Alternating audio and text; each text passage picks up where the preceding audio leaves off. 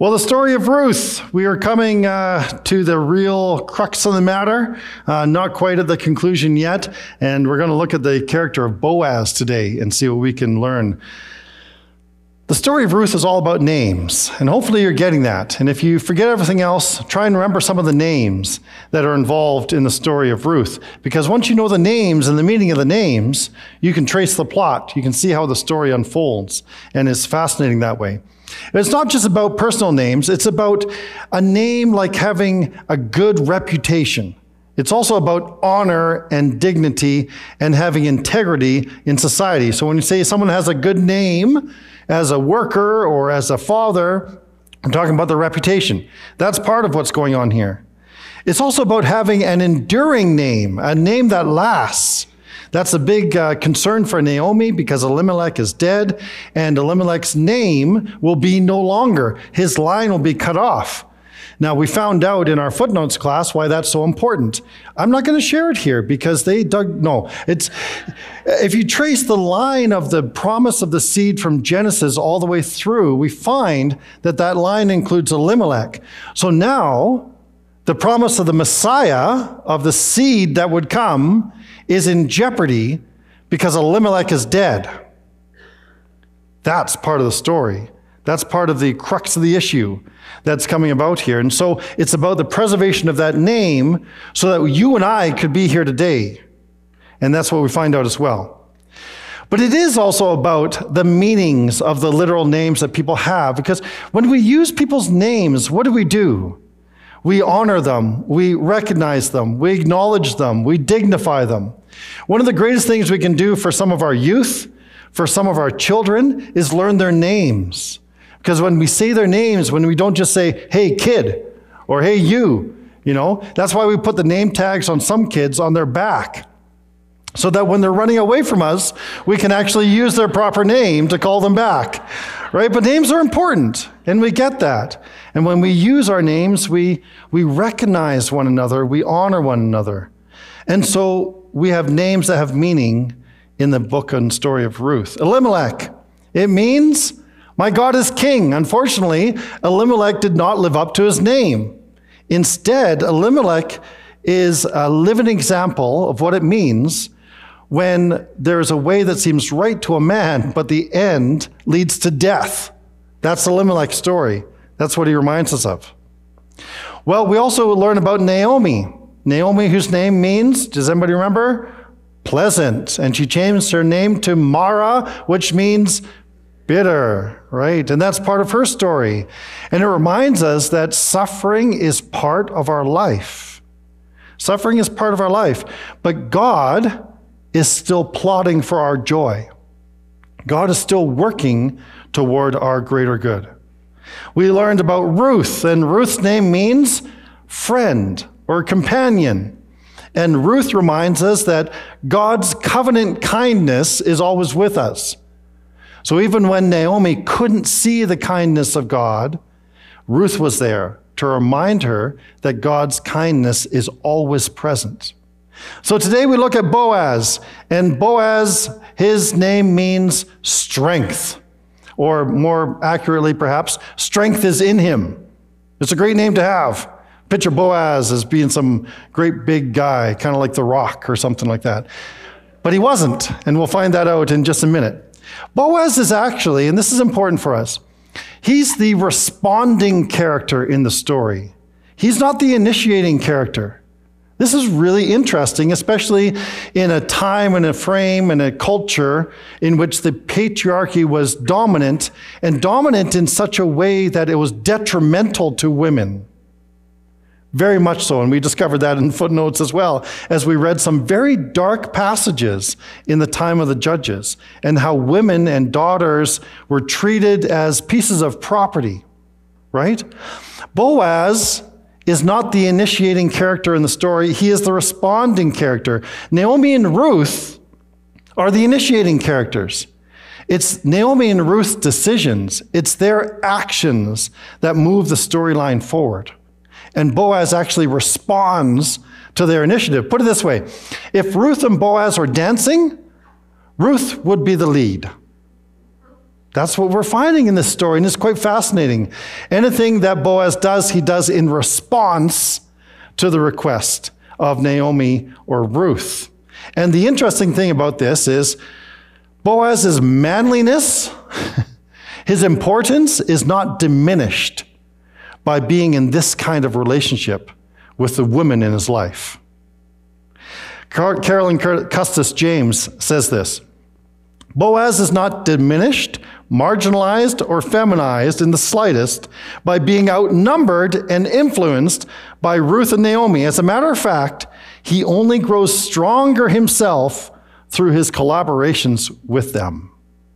That's an important aspect of what's going on here because it elevates the status of men and women back to being created equally in the image of God. And the idea, just as Adam and Eve were created equally in the image of God and were meant to work together collaboratively for God's purposes, so now we see a redemption of that initial image in both Ruth and Boaz as they work together. So, what makes Boaz so special? Why is he a, the kind of man that we all would like to be? Well, there's three things, of course, that I'm going to share with you. There's lots more. But here's three things about Boaz that I think we need to pay attention to. First of all, he was a man of faith. And we learn this right when we first hear his voice in the story. The first time we hear him really speak is when he greets his workers in the field. And he says, The Lord be with you. And they respond, The Lord is also with you. This is unique. And maybe we don't think it's unique because, well, it's in the Bible. Of course, they're all people of faith. Not so in the time of Judges. Read the final three chapters of Judges, and you'll realize just how twisted and dark and sordid the time was. They were not following the way of God. There were not many people that were naming God's name in such a way as Boaz did. So we know right from the get go that he's a man of faith. And this faith wasn't just a personal, private experience. This is the kind of faith that he took to the workplace. He cultivated faith wherever he went. He was a man of faith in his place of work. Remember when I was still framing houses, I worked with a man, Rick Friesen is his name. Yes, he was Mennonite. I worked with a lot of Mennonites, and Rick Friesen was one of them. And uh, Rick, at the beginning of every day, we'd drive there early, and before we even set up, he would gather his crew all together, and he would just he would give us instructions, and then he would pray for us. And there was always people in the crew that were not followers of Jesus. They were not people of faith. He always maintained a place in his crew for someone that needed work. Could be someone right off the street. All they had to do is show up and he'd find a job for them to do. Rick was a man of faith and his faith mattered so much that he brought it to work. Boaz is like that. He's a man of faith, not just in his greeting, but in his actions. He honors the law of God. He reserves parts of his field for those who are in need. He doesn't harvest to the edges or the corners. He's a man of faith. He recognizes the stranger and the foreigner and the widow, and he works for their justice. That's what a man of faith does. So, first of all, Boaz is a man of faith. Second, and I also like this about Boaz, he's a man of wealth. We should all emulate this. This is good. No, he's a man of wealth, and this is super important in the story. Now, we shouldn't think of Boaz as some, you know, six foot two, tall, dark, and handsome, strapping man. We have to understand this that Boaz is an older, wealthy farmer dude. And we see that in verse 10 in the uh, scripture that was read for us. He's not a young man. In fact, he comments to Ruth, uh, You're so kind to me because you could have gone chasing after a lot younger men and there's some out there that have some money, but you have shown your kindness to me, which seems to indicate that Boaz was maybe a little bit older. He was older, but he was also a man of means. He had some wealth about him. I would suggest that Boaz probably even had another wife already because he wasn't particularly concerned about continuing his line or his inheritance when he ends up taking over Ruth's line and, and, and uh, Naomi's line and inheritance. And so Boaz is also a man of wealth. Strength is in him, and he has the strength to redeem Naomi and Ruth. And he uses his ability to generate wealth in order to bless the people around him. I want to say this Elimelech was also a man of wealth. That's what we're to understand. He had fields, he had means, but when the famine hit, he ran for the hills, he ran for Moab. It doesn't seem to me that Boaz ran. Some Jewish uh, scholars would suggest, some rabbis would suggest, that Elimelech ran not because he was afraid of going hungry, but because he didn't want to fulfill his obligations to help the poor. But Boaz didn't run.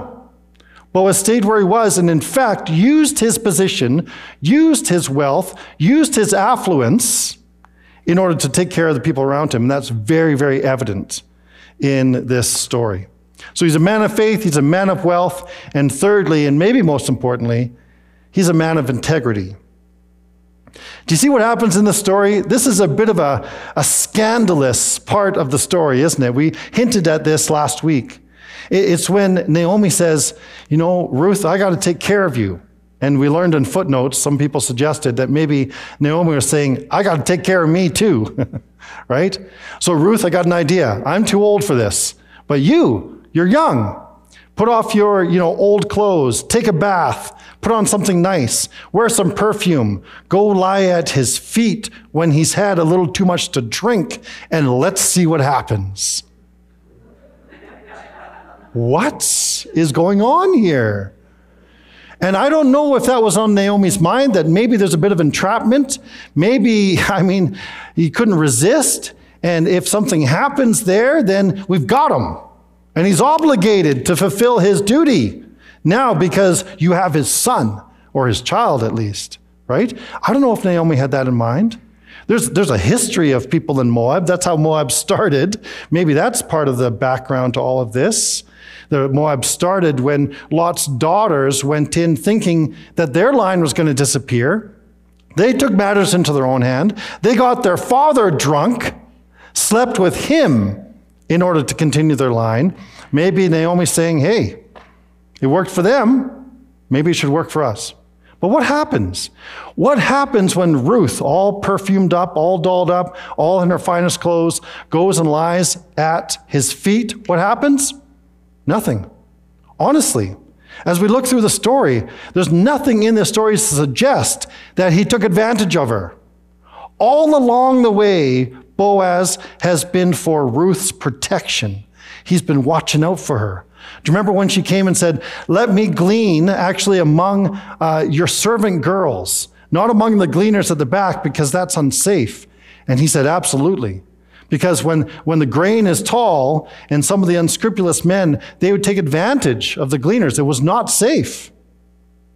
And so Ruth is always being protected by Boaz. Do you notice what he called her in the passage? When he sees her at his feet, and first of all, he goes, Whoa, there's a woman at my feet. That would be a surprise, right? And she says, I'm your servant Ruth and she doesn't offer herself to him in any kind of way. She actually challenges him, says, You know, Boaz, you've got a duty. You are our nearest redeemer. In her mind, that's what she thought. And what is his response? He calls her my daughter. Twice. There's this, this sense of protection, sense of, of compassion that's very much part of Boaz's integrity, and he honors her request. And he doesn't say right away, Yeah, let's do this. He says, You know what? I want to do this, and I'll do this for you, but I need to do it that is, you know, within the law. And so he says, There's someone else. There's someone else in line ahead of me. I'm going to check with him, but I'm going to do it right away. This is a man of integrity who follows the law to do what is right, but also understands the spirit of the law to do what is just. That's what Boaz does. And so Boaz stands out against the culture of his time. He goes against the flow of culture. And the flow of culture, it says that in the time of the judges, everybody was doing what was right in their own eyes. We could say that Boaz was outstanding in his own field. I had to throw that in there. He's a farmer. Come on. Okay. I say that to lighten the, the load a little bit because as we look at Judges 19, we see the contrast. And I think we're meant to do this. Um, if you go home today and if you're brave enough, read Judges 19 and then read chapter 3 of Ruth, and you will see the contrast between Boaz as a man of integrity and what all the other men seem to be doing. Judges chapter 19, uh, and I'll just give you the Coles Notes, the PG 13 version, because it is dark and disturbing. It tells the story of a Levite who decides to take a concubine for himself. Now, a Levite, that's where the priest came from. He should have known the law, he should have known all of what God had instructed. But he takes a concubine. And for whatever reason, this concubine decides to leave him and go back to her father's house, probably for good reason. Did I tell you this was an awful story, even as I think about it? He decides to go reclaim his property because that's how it was perceived his concubine, his wife's, daughter's property.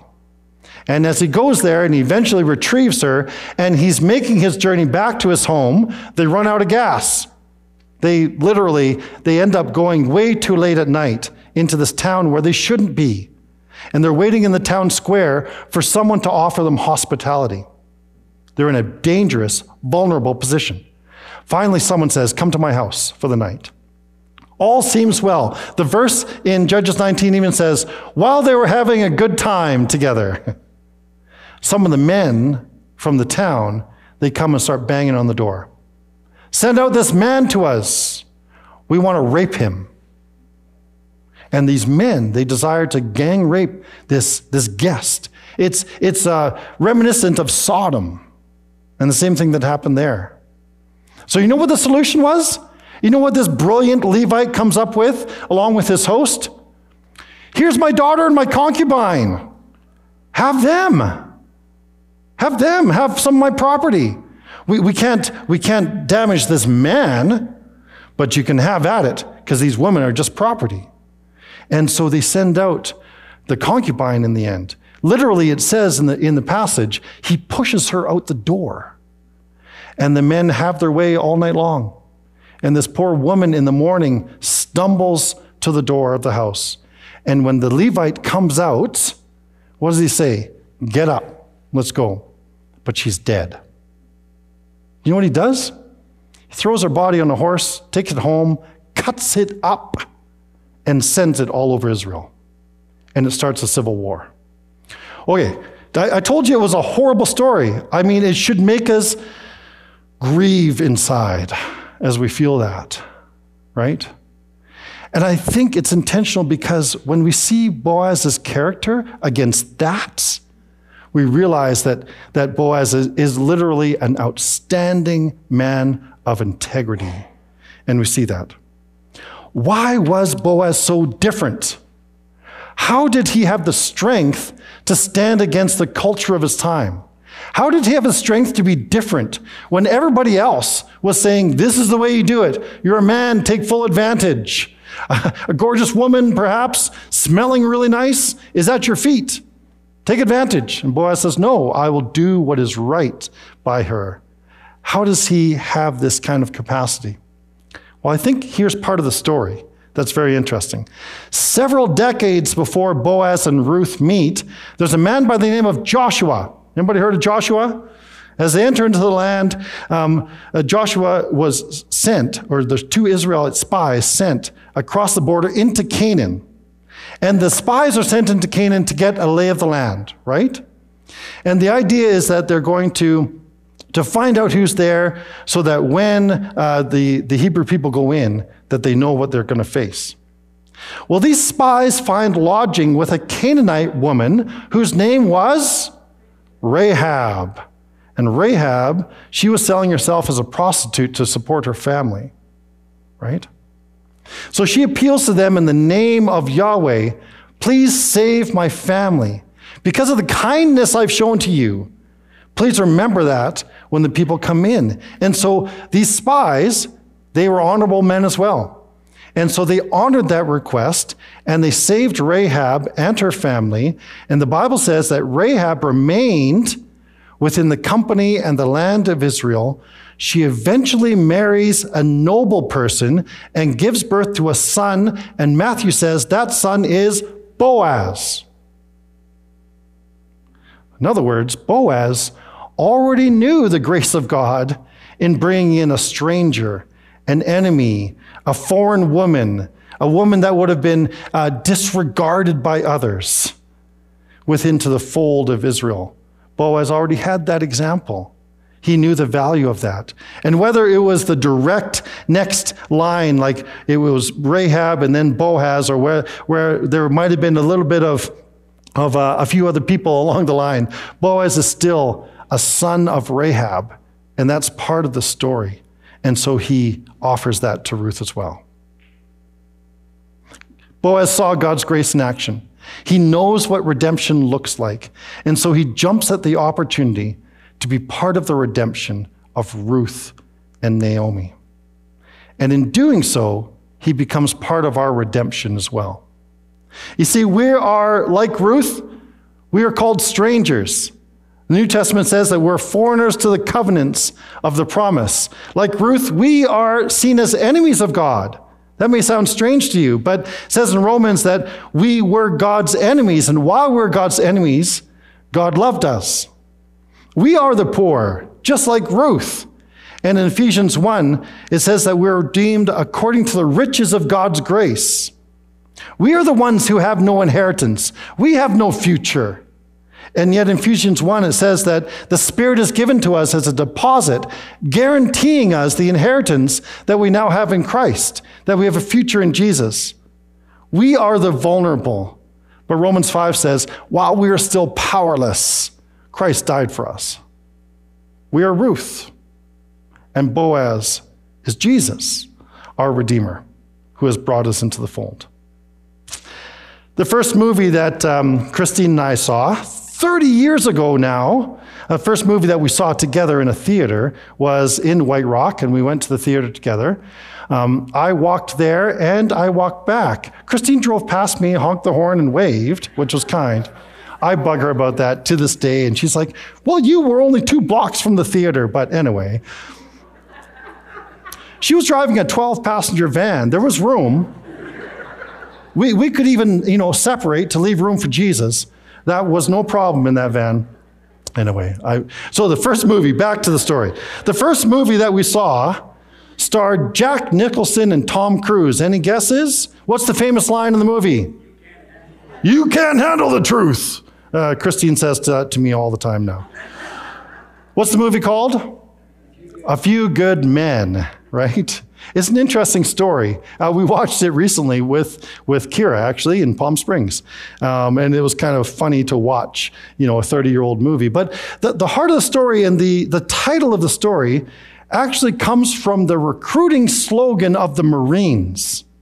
The recruiting slogan of the Marines, and the Marines are apparently like the smallest of the, the military um, uh, companies in the United States. They're still huge.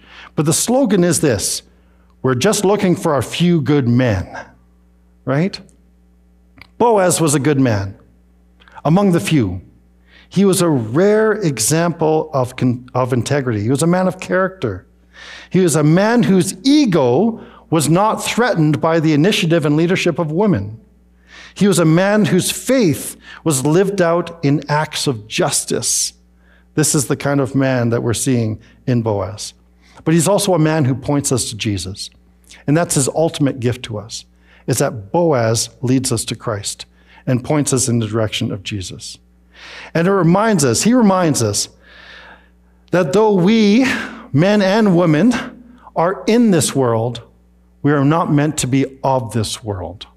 That's part of the message that comes to us from Boaz. So God is still looking for a few good men and women people will, that will live out his redemptive truth in the world, just like Boaz did. Let's pray together. Father, we thank you for your servant Boaz. We thank you that his character was one of integrity, that he knew your truth and he lived in accordance with your law, and he acted in ways of justice and mercy with his neighbor. Father, on this one hand, we ask that you'd help us to be like Boaz to stand up against the culture of our world that is anti God at times, and to still hold to the truth of your gospel, still act in ways of justice in the world. But Father, we thank you for Boaz's greatest gift, which was pointing us to your Son. We thank you that even though we are the strangers, we are the powerless, we are the ones in desperate need, we thank you that you sent Jesus with integrity to redeem us. And we give you thanks in his great name. Amen.